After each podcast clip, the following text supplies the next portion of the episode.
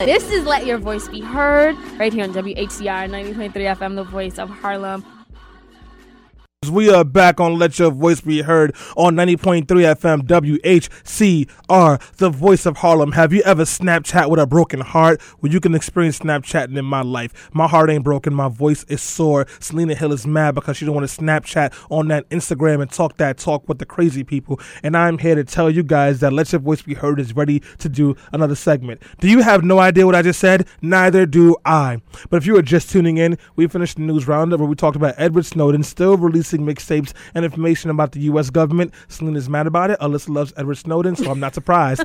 when we put the music on, Alyssa found out a new poll came out, and it speaks in support of, I think, Bernie Sanders. Alyssa wants Bernie Sanders to win, and she is a polling tactician expert. I don't know when she has a chance to read polls of every state when she's a lawyer every single day of her life, but she gets it done. Anyways, guys, if you want to know what's happening right now, it is not this foolishness that I'm spewing out for you guys. It's actually something very serious. And even though you guys know I very rarely ever prepare, this is one of those topics where I thought it was important to make sure I gave you the accurate amount of context. So, if you guys did not know, and more than likely you didn't because the people who there who are suffering are not white or are in Paris. There is a civil war going on in South Sudan right now. And it really started off as political conflict and it's quickly, very quickly turned into a very bloody affair. And what makes it even more troubling is that both sides of, of like the both sides the, well, no, there's no good guys, but opposing forces have no interest in having any kind of negotiation or reconciliation that can address this issue. They're just very stuck into the way that they want things to be. And also, as the UN has told us in the report they released just about a week and a half ago, both sides have people in high levels who know about the the assaults and the killings they're doing of civilians, which is at this point over 1.7 million people have been displaced, and about a quarter of their population is suffering from food insecurity, about 3.9 million, just to be exact. Their their leaders know this is happening, and they are okay with this at the moment.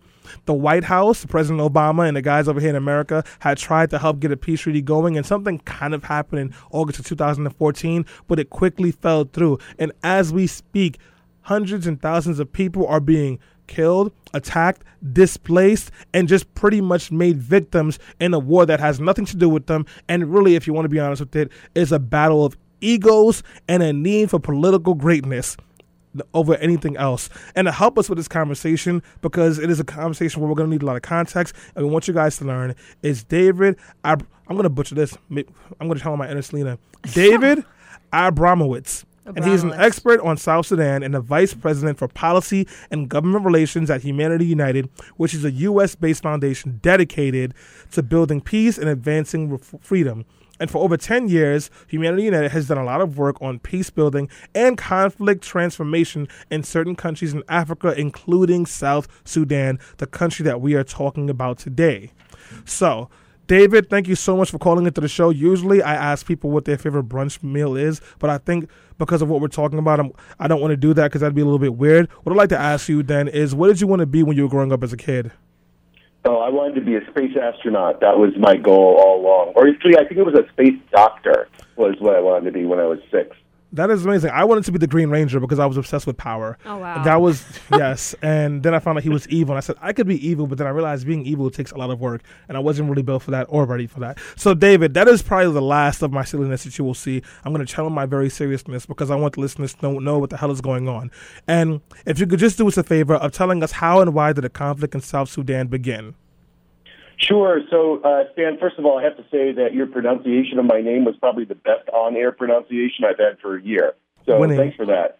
The um, the the conflict in South Sudan really comes out of a long-standing civil war that existed between the northern and southern parts of Sudan, which ended up in 2005 in a peace agreement where South Sudan got its own independence. And then in 2011, it voted for our economy, I should say. In 2011, it voted for its independence and therefore is the youngest state in the world. What's happened since then, though, is that the transition from being a military movement that has tried to create independence for its people to a responsible government has been very difficult. It's always tricky. We see that all around the world when you try to have people who've only seen a military and violent way to deal with conflict trying to move into a more normal politics. And what happened was that in 2013, there ended up being fractures within the governing party, the Sudan's People's Liberation Movement, which ended up in December 2013 starting a very violent conflict, which, as you said, started as politics, but then ended up into an ethnicized conflict. So here's my question because it seems that like there are so many stories of different nations or provinces where things are starting off with good intentions. We want to have a government that's representative of everyone, or we want to get away from this poor leader and put in a new leader. And then unfortunately, it breaks down to the point where you have political and sometimes just like straight up violent unrest. Why do why there's so many stories of these kind of situations happening? Is there an overabundance of people who are power hungry and like just ambiguous to violence? Or is is there like an issue of like something that that U.S. or larger nations are doing to destabilize these countries in the first place? Well, I think that you have to look at a lot of history here. First of all, there's the whole colonial issue. The state of Sudan and now the state of South Sudan is built with artificial borders that the British drew back in the early 20th century, and you have ethnic groups that uh, are really separated from each other. So, for example, one uh, body of uh, ethnic group that is involved in the conflict, the Nuer, um, are, are partly in Ethiopia. And then another ethnic group, the Dinka, are also in Uganda. So you have these splits is sort of the, the first piece. The second is is that in a conflict like a complicated civil war that, that happened in the 90s, 80s, and 90s, inevitably bad blood gets drawn between different parts. So, for example, the Dinka and President Kiir, which is the major ethnic group in uh, in South Sudan um, had conflict during the Civil War with the opposition vice president. And there was, in fact, a massacre that happened in 1991 that the Dinka have never forgotten. And they don't trust the leadership to really be uh, people who are going to have the best interests of the country. And that kind of distrust can easily metastasize into something far, far worse. So you've got you, uh, you've got history of colonialism, you've got history of the divide and rule kind of opposition, and then you've got basic distrust that was never overcome. Thank you so much for that. So, guys, if you are just tuning in, this is Let Your Voice Be Heard, and we are talking about the civil war in South Sudan. If you want to call in with a question or a comment, you can do so at 212 650 6903. Again, that is 212 650 6903. Selena had a question, so go ahead. Yeah, I did. You know, thanks so much again, Dave, for, you know, calling in with us today and also doing so much work around this issue. One of the things that really concern me and is frustrating almost is the amount of people who have died and who have been displaced. Now, and I wanted to make sure that um, I wanted to get accurate figures. From my reading, it was like at least 100,000 pe- lives have been taken from this almost secret civil war that no one's really talking about and no one's almost heard of. Meanwhile, you have at least 50,000 people who have lost their homes and are refuge refugees. And I'm like, where are they going? And what is happening? Like no, after they after they lose their homes, like where, where do they go? Where can they resettle? Yeah, no, I well, get that. Go ahead, David. The, the, the, sorry, Stan. Did you want to jump in? I'm sorry. What was that, uh, David? The the you know the numbers are staggering. We've got 1.7 million displaced from their homes, and we really don't know how many people have died. We know that it's in the tens of thousands, but your hundred thousand number could easily be right. I think the other part of it, and I'll get to your question in a second, is how many people are threatened with food insecurity. When you have violent conflict like this, people's agricultural, pastoralist lives get totally disrupted. So some 3.9 million people, as uh, Stan said at the end of the story, are threatened with some level of food security, including potentially famine, depending on how the, this conflict works out. People go to a lot of different places. So you've got something like 250,000 people who've left the country and have gone to refugee camps in neighboring countries. You've got another 250,000 or so who fled to these UN camps when the conflict started in December of 2013, a number there were a number of UN sites around the country because there's a peacekeeping operation there, and so the UN uh, leader at the time threw open the gates to their compounds, even though they're not really set up to receive people, and 250,000 people left and tr- also continued to trickle in over the course of the last year and a half. And then people go out into the bush it's very frightening, but there's uh, during any number of different uh, wars, people just pick up and they leave and they go out into um, areas that are, are unpopulated and hide from the conflict. Absolutely, absolutely, and and part of that, and, and I think that's a, great segue into my question for you, Mr. Abramowitz, which is there has been reports of uh, rape, sexual violence, cannibalism, widespread starvation, the conscription of children soldiers. So for the people that are staying and not or that can't get far enough away from the conflict, um, what is the extent of these atrocities that we are hearing about, and what, if anything, is the International Criminal Court uh, or the UN, other tribunals doing to deal with what seems to me like widespread crimes against humanity and war crimes? It is a really tragic situation. The human rights abuses have been documented all across the conflict zones and are now starting to happen even in areas of the country where there hasn't been conflict. Gender based violence has been terrible. There's been any number of uh, incidents that we really don't have a complete number on um, in terms of rapes by military forces on both sides. Um, you have the, U- the most recent UN report by the panel of experts appointed by the Security Council to document abuses indicates that there have been whole communities that have been targeted by both sides. So the human rights abuses have been terrible. In terms of what the uh, international community has been doing, the um, African Union appointed a commission of inquiry uh, during in in um, 2014 and finished a report in which they said that the violence that was carried out was in furtherance of state policy, so clearly pointed to the government as ones who were responsible. And they argued that rather than going to a, the International Criminal Court in Europe, that there should be a special um, hybrid court made up of both Sudanese and Africans and potentially others who would try these cases and try to create some sort of international justice. That was agreed to by the parties in the August 2015 peace agreement, which has not yet really taken hold. And I think that the United States should be supporting the establishment of that tribunal. Right now, the African Union is having a heads of states uh, conference in Ethiopia, and there's a U.S. delegation there led by Gayle Smith. And I'm hoping that uh, she's pushing them to actually create this tribunal so there can be some justice for the victims. David, when I hear things like this, the first thing I think of is, holy crap, why don't we just get rid of these leaders or these people who are starting the war? And then I take a deep breath and take a step back because I saw what happened when we removed Saddam Hussein from Iraq. It creates this power vacuum. If we if the U.S. maybe assisted in a process that was a bit more aggressive than what you just suggested with the tribunal and actually got rid of these leaders, is there any force or any leadership establishment there or potential leadership establishment that might be able to help foster in? And I hate to say this, but a, a moderate perspective that's not so ridden with violence and like you know, I guess power hungriness.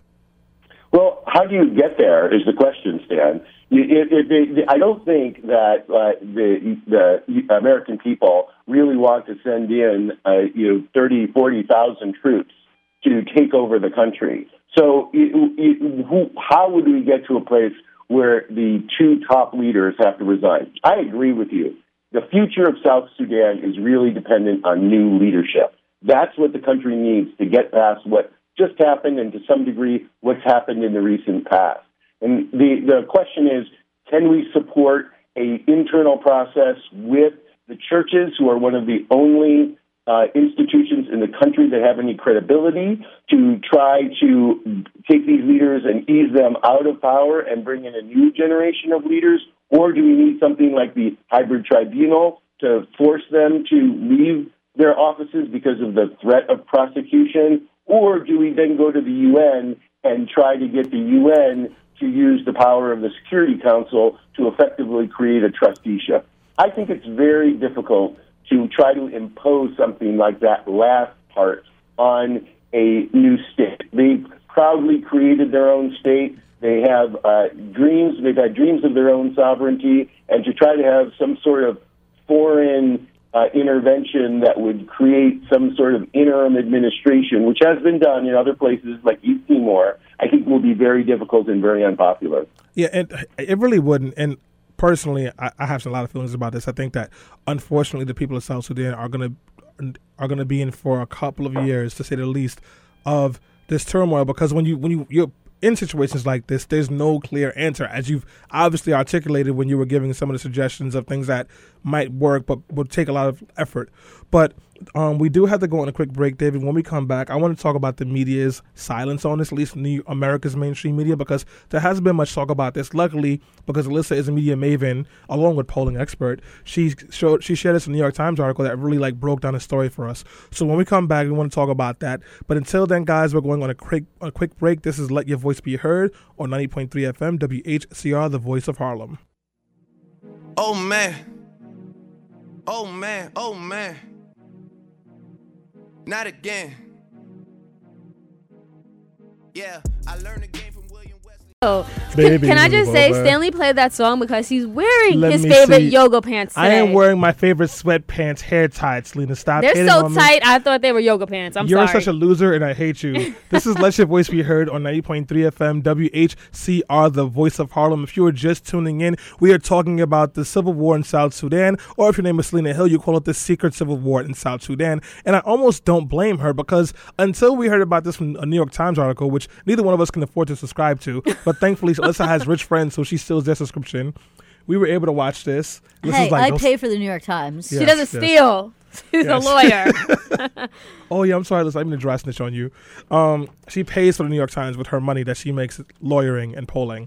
But anyways, guys, until we heard about this story or read about this story in the New York Times, I had no idea what was happening. And I, if you would have asked me to point out South Sudan in a map, South Sudan in a map, I would not have been able to. I probably still can't. I'm not going to name any I- names, no. but there's certain people in this room that No, were it's- not sure that it was a separate country. well, South Sudan is one of the newest countries in the world. It wasn't always. They have Jordans that are older than South Sudan. Is what Look, Lena is saying. Like I wasn't. I thought she meant the south of Sudan. She okay, she- I didn't know that South Sudan is a country. Well, I guess She that's like, a good did- she- question for our guest. Is that part of the reason why the media or why people have trouble paying attention to this? Because they, you know, they think Sudan and they don't realize that they're two separate countries, or you think that the problem is way bigger than that? Well, I think that there are a number of different reasons for it. Let me just give you an example that has to do with the changing structure of media. There's just not enough money in the mainstream media to be putting foreign correspondents overseas. If you look at most of the datelines on the stories that you're reading, Alyssa, I'm sure that most of them are coming from Nairobi because people just don't have the ability to put people in these trouble spots. So, for example, back in 2010, 2011, in the workup to the um, the referendum that led to the independence of South Sudan, there was basically no one in the country covering what was a very dicey situation at the time. And we actually gave some support to McClatchy to put a stringer in Juba to cover all the many stories that were leading up. So that's one problem: is you just don't have people who are there. Do The people problem- not want to go Go there? Um, I do think that there's a problem that the infrastructure in the country is very weak. You know, of course, there are places where foreigners can stay, but it's hard to get around. It's you know not necessarily the garden spot of the world. It has, it, you know, when the rainy season comes, the roads become impassable. You can't get around the country, so it is a difficult environment to do reporting from. But I think that there have been reporters who've been doing it, you know, for years. Second What- is is that I think because of that, there's really the only time they're really covering these stories are when there's a, like a big spike. So around the independence referendum, there was a big spike when President Obama traveled to Africa this summer and made South Sudan a key part of his agenda there, both in Nairobi and in Ethiopia. They sort of reported on it. But if you look at the at in between some of those times, there's just this huge drop off where uh, people are, are are not focused on it. I guess the last reason is, that it is complicated. You know, it's kind of like Game of Thrones meets East Africa, and it's it's it's it's a very difficult conflict to interpret for the readership. And I think that that, that there's no clear narrative, and you know how the, the mainstream media loves to have a clear narrative that they can explain and point to the good guys and bad guys. You don't have that here, and so it just becomes a mess. Yeah, that's a really good point, David. And also something that's really been grinding my gears. Um, I don't know if you know this, but Al Jazeera America is closing shop at the end of March. And the reason being, yeah, they're going to lay off over like 400 staff members. They had to because they were not getting the ratings that they needed to stay on air. And one of the things that Al Jazeera like really prided itself on was covering the news and not covering whatever was the flavor of the week, which is what a lot of CNN and even MSNBC and Fox News does, and which is why you see so much coverage of some racist white guy, as Lisa mentioned while we were on break. Um, And Al Jazeera was one of those places that you can do that. Mainstream media is really a slave to ratings now. And when you have institutions like Al Jazeera that cannot that can't give you news because no one will watch it, what are you supposed to do? And I think that's one of the reasons why this South Sudan story hasn't gotten as much coverage. Luckily for the New York Times, it's an institution within itself. You're not the New York Times will always be here, whether it's digital or, or, print. It'll always be here, so we're lucky with that. But that's one of the biggest reasons, Selena. I also wanted to add that Democracy Now! has also been doing a great job of covering this civil conflict uh, in the last few years. So there are independent media outlets out there, hence, Let Your Voice Be Heard is one, but there's obviously there's not enough. So, David, what can we do now as just people who are a part of the independent media and the awesome media, which you guys should listen to? What can we do to help keep this story hot?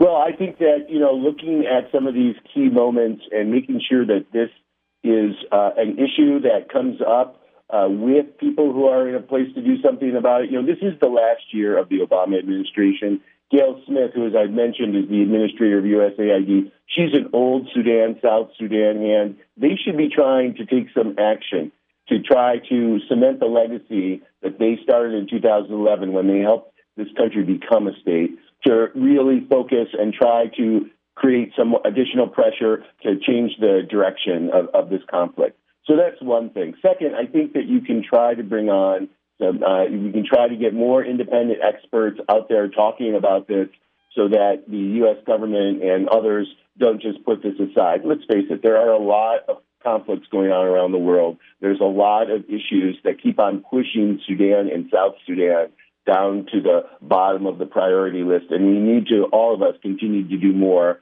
to push those who do have some influence in these areas to do more.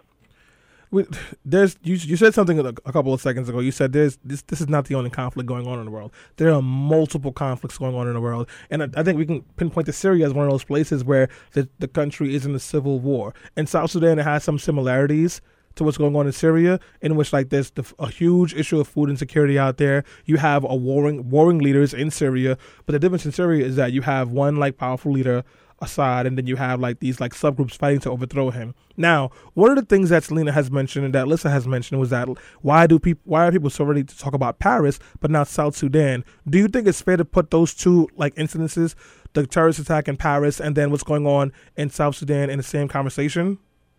Well, I think that you know the the notion of um, the Islamic State um, being able to act anywhere in your hometown, um, including you know both of our hometowns in New York and Washington D.C., you know, is something that is uh, is an important story. So I don't think we should say it's not an important story. It could affect any of us, but I think that it's the the, the challenge is is that people gravitate to something that they're familiar with. People can it resonates with people when a major city you're I'm talking about the U.S. the U.S. population when a major European capital gets attacked. It's so much harder to look at this conflict and see why they should care. And there are a lot of reasons the U.S. should care.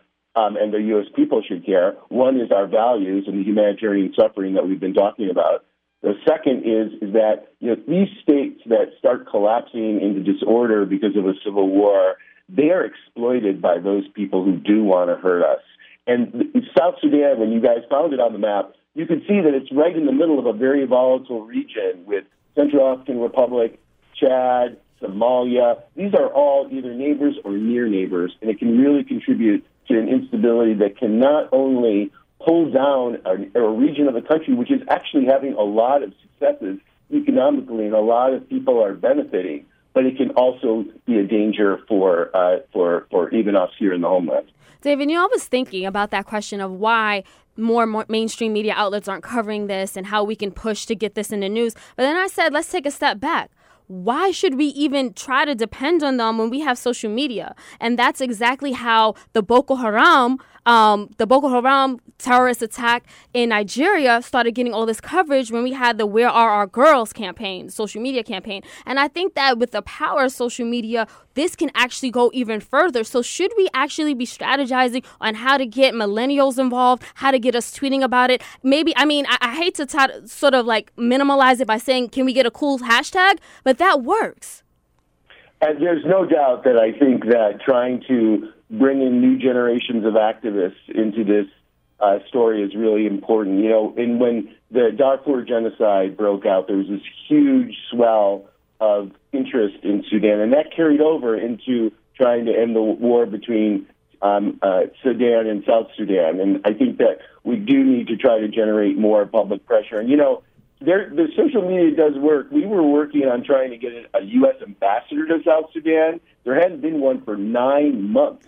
Wow. And we were going, God, you got to have U.S. leadership there to really make it happen. And we did a social media campaign directed at uh, Senator McConnell and Senator Reid, the majority and minority leaders in the Senate, and it worked. The guy, we still have a whole string of ambassadors who still haven't been confirmed. But fortunately, the U.S. ambassador to South Sudan did get confirmed, and my understanding is she's been quite amazing. Excellent, excellent. So, on that note, I guess we're going to start to wrap it up. So, my final question for you is really about the going back to the actual conflict itself, which is: uh, is there an end to this conflict? Uh, what would what would an end look like, and uh, what is the probability that whatever that end point looks like uh, will actually hold up uh, versus uh, the probability that civil war breaks out after a supposed uh, resolution of the conflict? Uh, Alyssa, there's an optimistic scenario and a pessimistic scenario, and many in between. The optimistic scenario is that the threat of sanctions, the pressure from the international community, finally gets the sides to basically negotiate their own deal about how they can work together and try over the next three to four years try to put the country back together again. There is going to be violence. We have to say that South Sudan was a highly fragmented state. There will still be pop up violence, but it won't be at the same level as it was. And then, as we discussed before, that part of that agreement has to be towards a new generation of leadership. The leaders who are there now, I don't think can carry the, the country forward into the future. There needs to be an effort, whether it's through international justice, whether it's through international diplomacy, to try to get the current guys out and get a new vision for the country because that's part of the problem. The vision is all about kleptocracy, corruption, trying to get what, you know, it's their turn to eat, trying to use the resources of the country. And we need to have someone who comes in, a group of people who comes in, who has a vision of, for the country that will be one that will really look at the needs of the people and not the needs of their pocketbooks. Thank you very much for that, David. We do have to wrap up, so before I let you go, could you please let the listeners know how they can learn more about this story and support? I'm sure the uh, if you go to the Enough Project, um, that has uh, they've been working on these issues for a long time. Done many papers on that. John Prendergast just did testimony uh, before the Senate Foreign Relations Committee. United and Genocide, also as well as Oxfam America, who've been working on the humanitarian issues. Um, I just did a blog post in the Hill magazine, uh, which they could they could find, um, as well as if people are really interested in walking out this panel of experts report that just came out, uh, which I'm sure you guys have, is uh, you could post, and there's great information in there about the entire conflict. Thank you so much for that, David. You enjoy the rest of your Sunday. Thank you very much, and thanks for having me. Thank no you. Thank you. So, guys, I'm going to make this quick because I think it's a very simple thing that we need to understand. One of the things I've learned about people in power is that a lot of times, unfortunately, they are drunk on their power. And how does that happen? How do people who seem to have good intentions just have things go completely wrong? Well, think about it. How many good managers have you ever had in your life as a professional? Think of all the times you've had a good manager. You probably can count it on one hand, unfortunately, because you're more than likely to get someone who's bad at being a manager than a good one. And why is that? Because no one, there's no training for it. That people kind of jump in and you have to learn on the fly. That goes with the same thing of being in power. Some people they come into power and they have this broad vision and they want to make things happen, and then along the way they get caught up in how they feel and what's not going their way, and they start to push and punish and fight, and it hurts everyone else because what they're not thinking about is the bigger picture. They get so wrapped up in their own emotions and into what they feel that people should be saying or doing for them or how they feel they should be perceived, they forget about everyone else. And a lot of times when you have people who are in power and their citizens are suffering, it's because that person has become so drunk on their own fart, to be honest with you, that they don't realize that what they're doing is hurting everyone else. And if they do realize it, they don't care. And if you want to be someone who has influence and can make change or maybe even lead something, whether it be a country or an office or uh, you know a community service team, what you always have to remember is that it's bigger than you.